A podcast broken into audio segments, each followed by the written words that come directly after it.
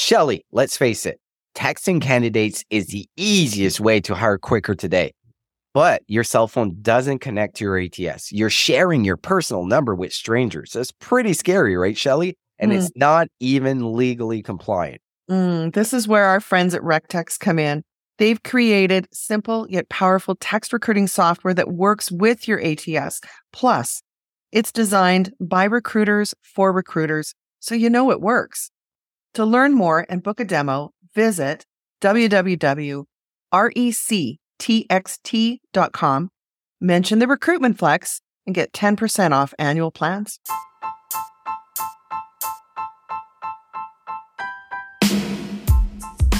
Welcome to the Recruitment Flex with Serge and Shelly. I'm Serge. And I'm Shelly, and we talk all things recruitment starting right now. Bonjour and welcome to the Recruitment Flex. As always, I'm Serge and joined by Shelly Billinghurst. Shelly, Hey. Serge. I'm good. I'm good. Bonjour. You're actually in another part of Canada. have you ever been to Moncton, New Brunswick? I have, yes. I made the trip out there a few years ago, pre pandemic, doing some work for a client and swore like I've got to come back. But it was in the summer when I was there. So, what's it like this time of year? Pretty damn cold. Oh, okay. Yeah, there's no envy here. The temperatures overall are probably lower here than they are in Calgary, but I tell you, it's a different cold. It's minus six when I came out of the plane yesterday and I almost froze. And we're used to like minus 20, which you can live with. I Yeah. can't imagine minus 20 here, but still beautiful in the winter, still a great place. It's always great to come visit my parents, which I did yesterday. And Oh, good. working out of our head office here in Moncton, right downtown. It's good to see the big man and everyone that's working in the office. Yeah. Give my hellos, of course, to Melissa and Leah. I Big will. I will. So I flew Sunday night. I did the, I guess, the red eye, but I did see the Super Bowl before and I was curious. Did you watch the Super Bowl? Did you enjoy the game? Or were you like a lot of people just waiting to see Rihanna's Yeah, confession here. So Brooke and I timed. We would watch the Super Bowl and oh, they've got two minutes left. We'd set the timer to check back. We watched something else in the meantime. And those last two minutes in the second quarter lasted 30 minutes or 35 minutes. It was just like, oh my God. So, yes, we were of the crowd that were only there to see Rihanna perform. And I have to say, it was disappointing. There was one good thing, I will say. The camera work was amazing. Their use of drones. Did I think it was worth watching? Absolutely not. I mean, I liked her first song choice. I didn't think she would open Bitch Where's My Money. but uh, overall, I thought it was uh, brutal, terrible. Well, when I watched it, I felt exactly the same. Then I went on Twitter and Mhm. everyone is just glowing about her performance. I'm like, am I missing something? So Honestly, she's got tons of songs, tons of hits. I'm a big fan. I was disappointed by the performance. I didn't think it had It wasn't a performance. It was people in marshmallow outfits. She did not perform. She walked the stage in runners. but she was that pregnant. was not a performance. I know she's pregnant. Listen, Serge, millions of women have been pregnant. I know a lot of women who, during their pregnancies, were even more active. Like if she was unwell and unable to perform because she's pregnant, that's very different. so what but was that was thought- all choreographed for her to just simply stand there. My favorite of all time, though, was 2017. Okay, which one was that? Lady Gaga. I was not blown away by that performance at all. Are you I kidding me? remember watching that being like, "Eh, that was okay, but that did Lady not- Gaga's? Are you? Lady You're not thinking of the same one then. No, no one with a set of eyeballs could watch that and not be absolutely inspired by what she did. Like Brooke and I watch it on YouTube just because it is such an incredible performance. Like the costume changes, choreography, her songs, her voice. She was clearly not lip syncing. which I saw some Twitter threads around saying Rihanna lip synced. I think there was a track playing behind her, which most artists, there is a track, but I think it was her real voice when she was singing. The only Super Bowl performance outside of last year that I left and thinking, wow, that was mind blowing was in 2007. And that was Prince. And I still remember Prince playing Purple Rain and the rain started. Goosebumps. She I know. I got goosebumps just thinking about it. You're right. Goosebumps yeah. of an incredible artist, and Lady Gaga is an incredible artist too. But that is the one that I remember as mind blowing. And last year, I loved it. But these were all the yeah. things that I listened to, like Dr. Dre, Eminem, 50 Cent. Like it, that was just like, that was my jam. Yeah. This was really good. Mm-hmm. This year, Rihanna, I'm a big fan. I was disappointed and I was shocked to see on Twitter everyone just praising that performance. So I was expecting you today to come out and say you loved it. So I was a little bit surprised that you felt the way that you did, but it's warranted. I, I think it was definitely subpar. I did think the Super Bowl was fantastic, by the way. It was a great game, went down to the last play, ticky tacky call on a penalty, but it was a great game. So I'm curious, you sent me a message this morning telling me that Chat GPT hit you up for $20 a month. It did. Yeah, tell us. And I couldn't pay for it fast enough, honest to God. And they made paying for it easy. I was doing some research yesterday and some training with Melissa. And I went back onto Chat GPT and it said, Hey, that'll be 20 bucks Canadian. And I don't think I even read the details. All I did was like, for sure. And so I was able to pay for it in the most seamless, smooth transaction within seconds. It automatically recognized that I was a member and just said, Hey, are we putting it on this credit card? And I'm like, Yep, click, done. So, so what are the uh, benefits? What's the difference between being a paid subscriber and non paying subscriber? They give you a guarantee in terms of being able to log in. Because over the last, yeah, I'd say month or two, sometimes you try and get in and you can't. It just says the servers are on overload or whatever the message was. This ensures that you're in seamlessly and consistently. Yeah, I was just talking to our CTO and he signed up for it as well. And it's the first thing he mentioned. You're not getting in the queue. You definitely get priority. There's never, the system is too busy, but 20 bucks a month, I'm all in for that. I'm really yeah. curious if we're going to see it being a hundred, two hundred dollars a month, which if the pricing goes too high, then a lot of people lose access to it. And This is a tool that you shouldn't have to be rich or well off to be able to use to give you a competitive advantage. I guess we'll yeah. see. Bucks, I think, is more than fair, and I would pay that any day. Yeah. So they're calling it Chat GPT Plus. Okay. And the other thing is priority access to new features. Okay. So you're now part of the community. But you're right, at $20 a month, interesting choice on price point.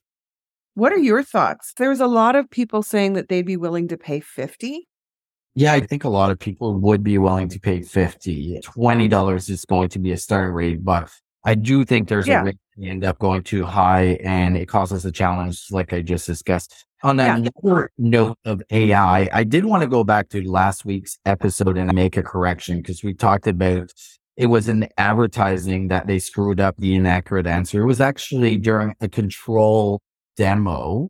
Still no excuse, but I just wanted to oh, clarify. Oh, you talk about Google. Google Bard, yes. Google oh. Bard. Okay. It was done during a control demo where Bard gave a inaccurate response, which is not excusable in any type of environment.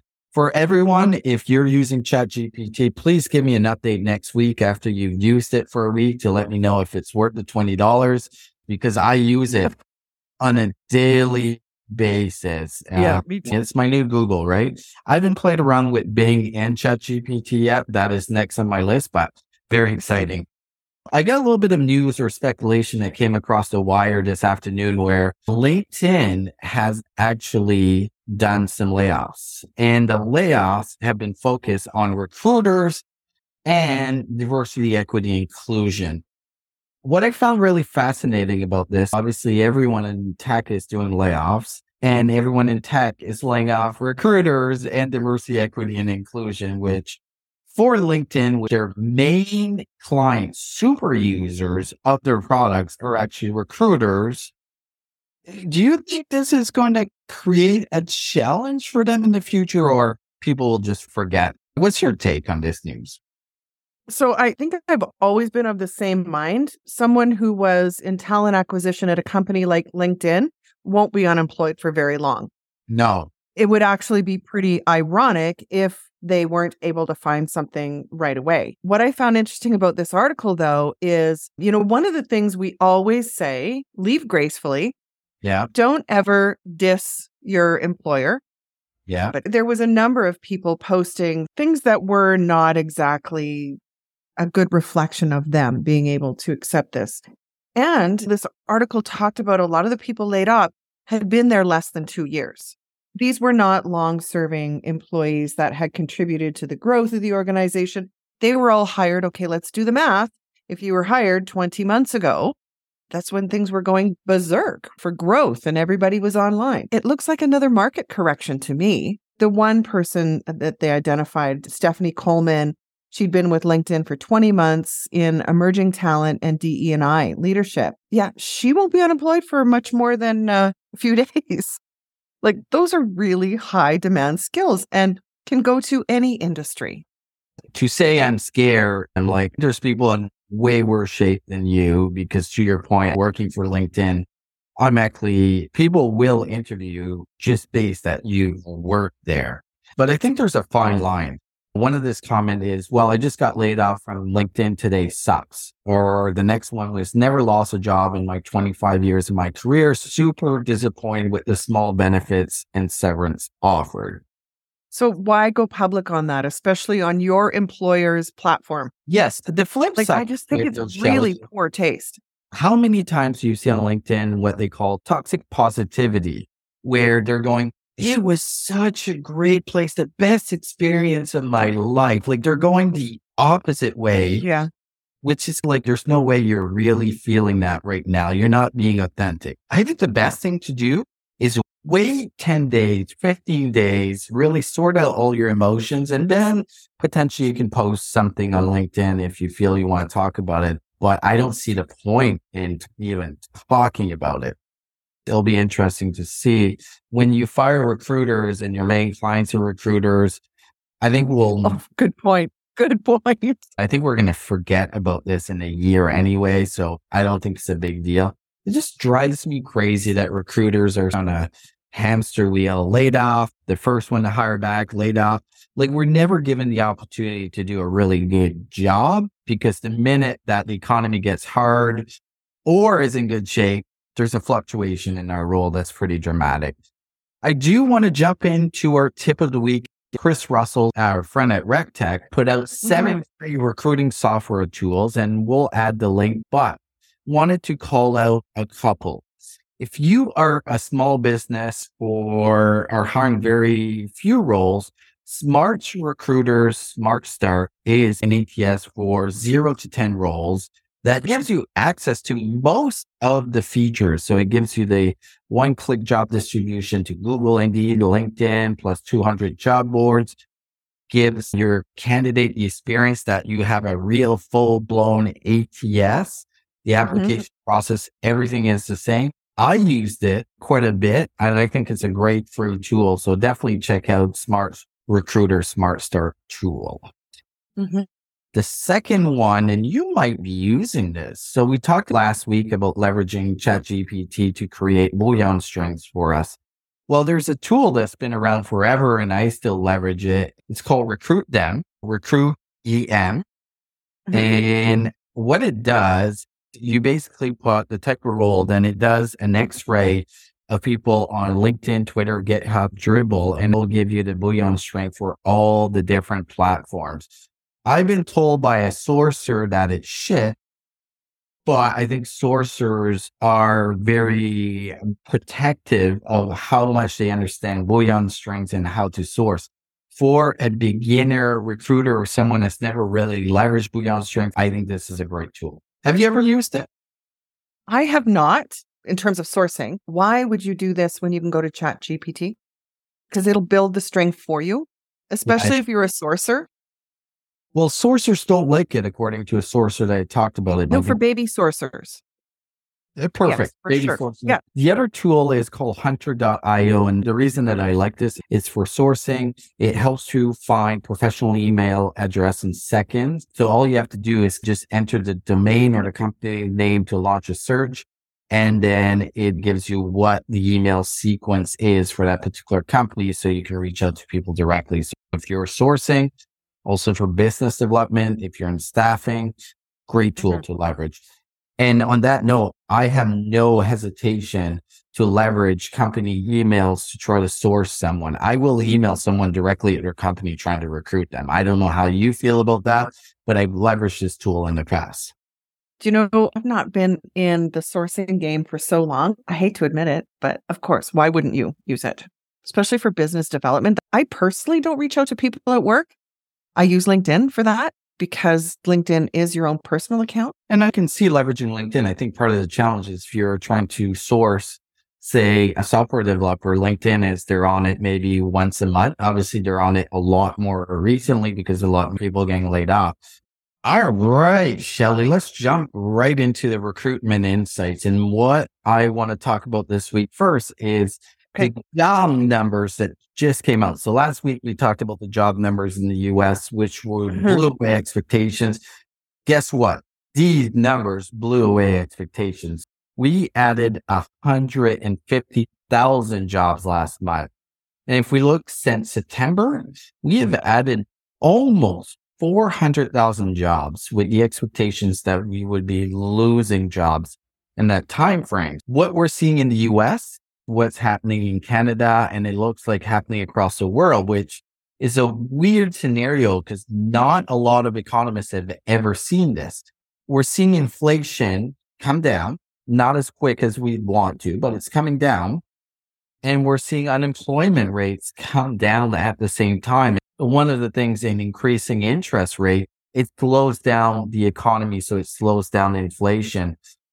The job market is not seeing this effect at all. Have you in your history, and it's a long history, Shelly, have you ever seen this situation that low unemployment, high inflation? So the, in the early 80s, when inflation was really high, where people were having to walk away from their homes because their mortgage payments had just become absolutely ridiculous. But as true to what would be the norm, the employment rates were also low. So those two things typically do correlate. To see this mix, like such a strong labor market and inflation continuing, I think it slowed a little bit though. Yeah, it was 81%. And right now Yeah.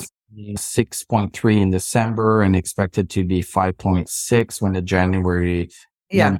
Are up, yeah. So it's coming down. And that's the opposite. We're not seeing a low unemployment and inflation coming down. Usually it's either or. We are going to be in this labor market for a long time. And we've seen the news, we're seeing the layoffs in tech, which only represents 3% of the overall economy. Then you look at sectors like hospitality, retail, skilled trade. The talent scarcity is going to be there for a long time. There's just enough enough people, mm-hmm. which is a perfect segue into our next recruitment. Yeah. ins- There's a great article here that talked about parts of the US and I'm sure parts of Canada as well, where you're essentially in a zero unemployment market. Like seniors' homes can't take on new patients, or there's reduced hours even at your corner grocery store because they can't staff it for full hours. It really has created such extreme situations because here we are adding more jobs, but our population is not going to keep up.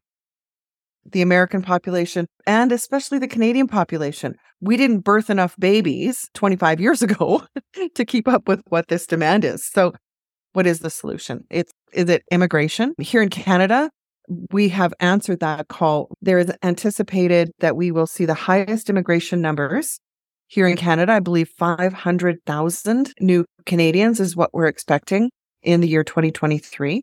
And I know in America, one of the things that seems ironic is as a country that was built on welcoming new people from across the world, they seem to fuck it up every single time. immigration is just something that seems to be a, a, hot potato. Even with the amount of people coming from South America and Mexico, they still can't seem to figure out how to take these people and where to put them, where you've got a match for their skills and the jobs that are vacant. Whereas we look at ourselves and Australia, and this article does point to us as two countries that do this really well. And the other thing I believe is missing from this equation is there is a possible solution, and that is older workers. I know we talk a lot about diversity, equity, inclusion as a big category, but what's usually missing in that conversation is ageism. Yeah. And older workers. In Canada, certainly we have a population that's living longer and wanting to work longer. Yeah. In the US, it's dangerous. If you get sick, especially as an older worker, you could end up in poverty for the remainder of your life. There is something more, I think, outside of just immigration being the only solution, because I don't think the US has quite figured out how to do the matching piece, other than a company goes and recruits people and brings them in and gives them a job. Yes. What are your thoughts? Well, to your point, so we're accepting 500,000 this year, which I think that's the number we had last year, but decided to move forward for the foreseeable future. The US accepts around 700,000 a year. But let's look at the difference in population. We're yeah. Oh, yeah. million compared to 350. There is a factor that is quite different from us in Australia when it comes to accepting immigration, why it's become such a political, I guess, hand grenade.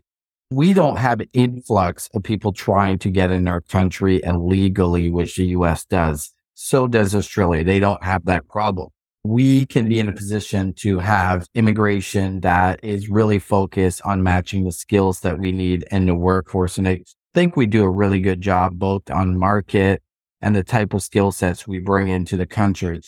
Obviously, you add that aspect to the US, which we don't have. It creates a complication, but I think it creates a political landmine that we don't have to deal with as much.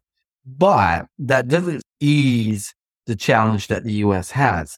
The US needs immigration probably more than any country in the world to be able to continue that growth that the US have seen for the last 50, 60 years. They need to figure it out. Immigration is one solution, and it's probably the most obvious one across the board. I don't think people realize that one of our world's biggest challenges, we're just not going to have enough people and I think we've been conditioned that there is just too many people in the world. It's actually going to be the opposite. I love the fact that you're bringing up to having older people join the workforce again. But you are right. There's a lot of this population that are not in the workforce based on ageism, bias against what they can do. We're not taking advantage of the work ethic, the knowledge, the experience they have to be able to function in our current workforce, and we're going to have no choice. Completely agree. So at the end of the day, it's immigration or getting that underserved population that is not in the workforce. So age is one, criminal record population is going to be a challenge for, for the rest of our lifetime and my kids' lifetime. Let's jump into the next recruitment insight. This one's a hot potato too. So yeah. I'm going to let you take it away. So okay. there was a recent article by ERE.net that reveals the biases against non-binary and gender pronouns. More than 80% of non-binary people say that identifying as such would hurt their job search. And I think they have reason to be concerned if you look at the findings done by a business.com survey so the study mm-hmm. found that individuals with resumes containing they, them pronouns were less likely to receive interviews. And the research explains that non-binary workers who were assigned female at birth were likelier to report negative work experience than their counterparts who were assigned male at birth. The individuals who present as women or were socialized as girls during childhood may encounter dual discrimination because of their intersectional identities. The same can be said for non-binary workers of colors and those with disabilities. I want to give you some of the comments that were given by the people they surveyed, which were hiring managers. this person seems like a decent fit on paper, though I am not interested in the drama that a person who thinks they are a they them brings with them. Another comment was take off the pronouns. I would trash the resume for that reason alone. And the last one, I find that personal pronouns are quite silly in a job situation. This is better reserved for social setting and not in a job setting. Okay, what's your take here? So I know it's true. The unfortunate thing is there's so many things stacked against you already going into the workforce and adding your pronouns when you're applying for a job. This research is telling you loud and clear that it creates a barrier. It is really unfortunate to see. However, it's reality. Even think that individuals who have, say, non Canadian sounding names, even though they may have been born and raised in Canada, they face discriminatory barriers. It's fact. It's been proven for years. Change the name. And you and I, we have a mutual friend where that's exactly what happened to her. She changed her name to a more North American sounding name, and she immediately got interviews and got a job. Unfortunately, it is the truth.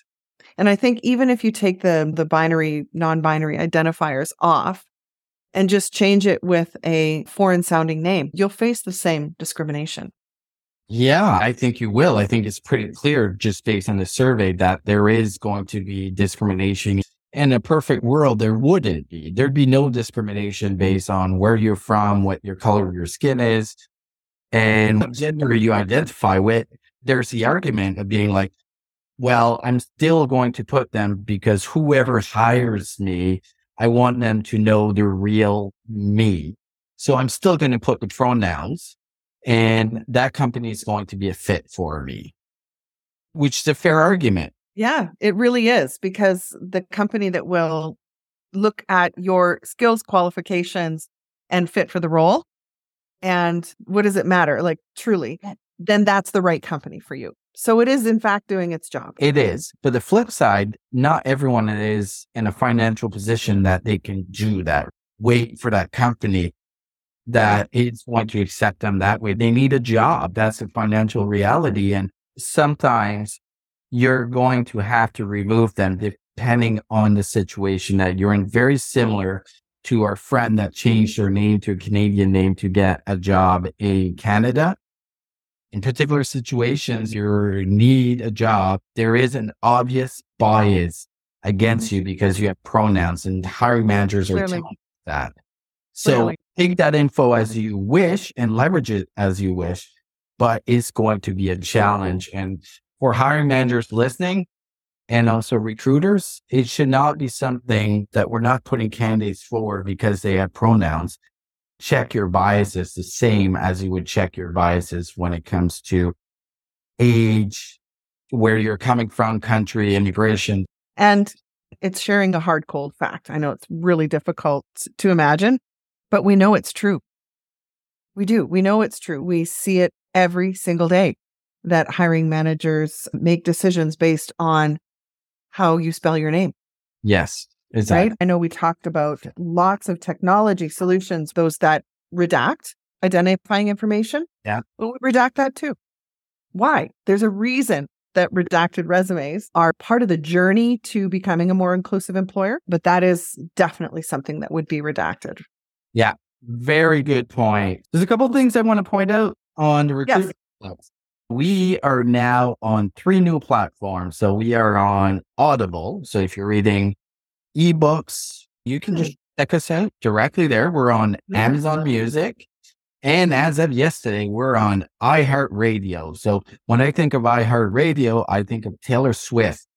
For some reason, she went to the iHeartRadio Awards. So we are on the same, I guess, radio channel as Taylor Swift. We've made it, Shelly. I think so, Serge. And I know we've got some really great episodes coming up, just as far as the guests we're booking, and people just keep saying yes. It's awesome. I really am appreciative of the audience and of the people that want to come on and talk to us. We get some really interesting people. There's a lot of hmm. interesting people. I think the biggest challenge is we only have so many time slots. I would love to book a hundred more guests, but we will. We'll get there. Reminder, and I'm not telling you what to say, but on whatever platform you're listening mm-hmm. to podcast, please put a review if you are getting value. That is the way that you speak to my heart.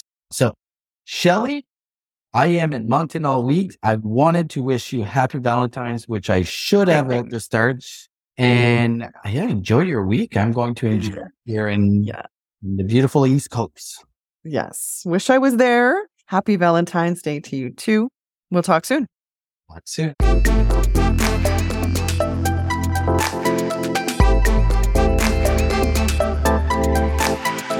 Shelly, you know how much I love programmatic advertising for recruitment. It saves so much time and effort in trying to figure out where I can get maximum exposure and value in advertising my jobs. Yeah, for sure. It is a game changer. And you know who I love too is Appcast. They are the leading programmatic job advertising platform that helps you reach the right candidates fast. Definitely. Appcast's advanced targeting and real time optimization technologies make sure that your job ads are seen by the most qualified candidate. Plus, they have a team of experts that's always there to support you and make sure you get the best results. It's so true, right? Appcast has just got the nicest people on staff. They're just a pleasure to work with. And tracking your job's performance in real time is the other big plus. Being able to see exactly what's happening, what's driving the applications, where they're coming for. And at the end of the day, it's about making hires. And where else can you expand your reach across 30,000 sites? Your candidates are everywhere online with Appcast. Your jobs will be too. So check them out at appcast.io. How much do you understand the future of finance? I'm Jim Marous, a top 10 banking influencer and host of the podcast Banking Transformed, where we dive deeply into the rapidly evolving world of banking and financial technology. Join me as I interview industry experts, thought leaders, and innovators as they unravel the latest banking trends, disruptions, and game changing technologies reshaping the world of finance. Redefine your understanding of the banking ecosystem. Subscribe now to Banking Transformed, available wherever you get your podcast and now available on YouTube.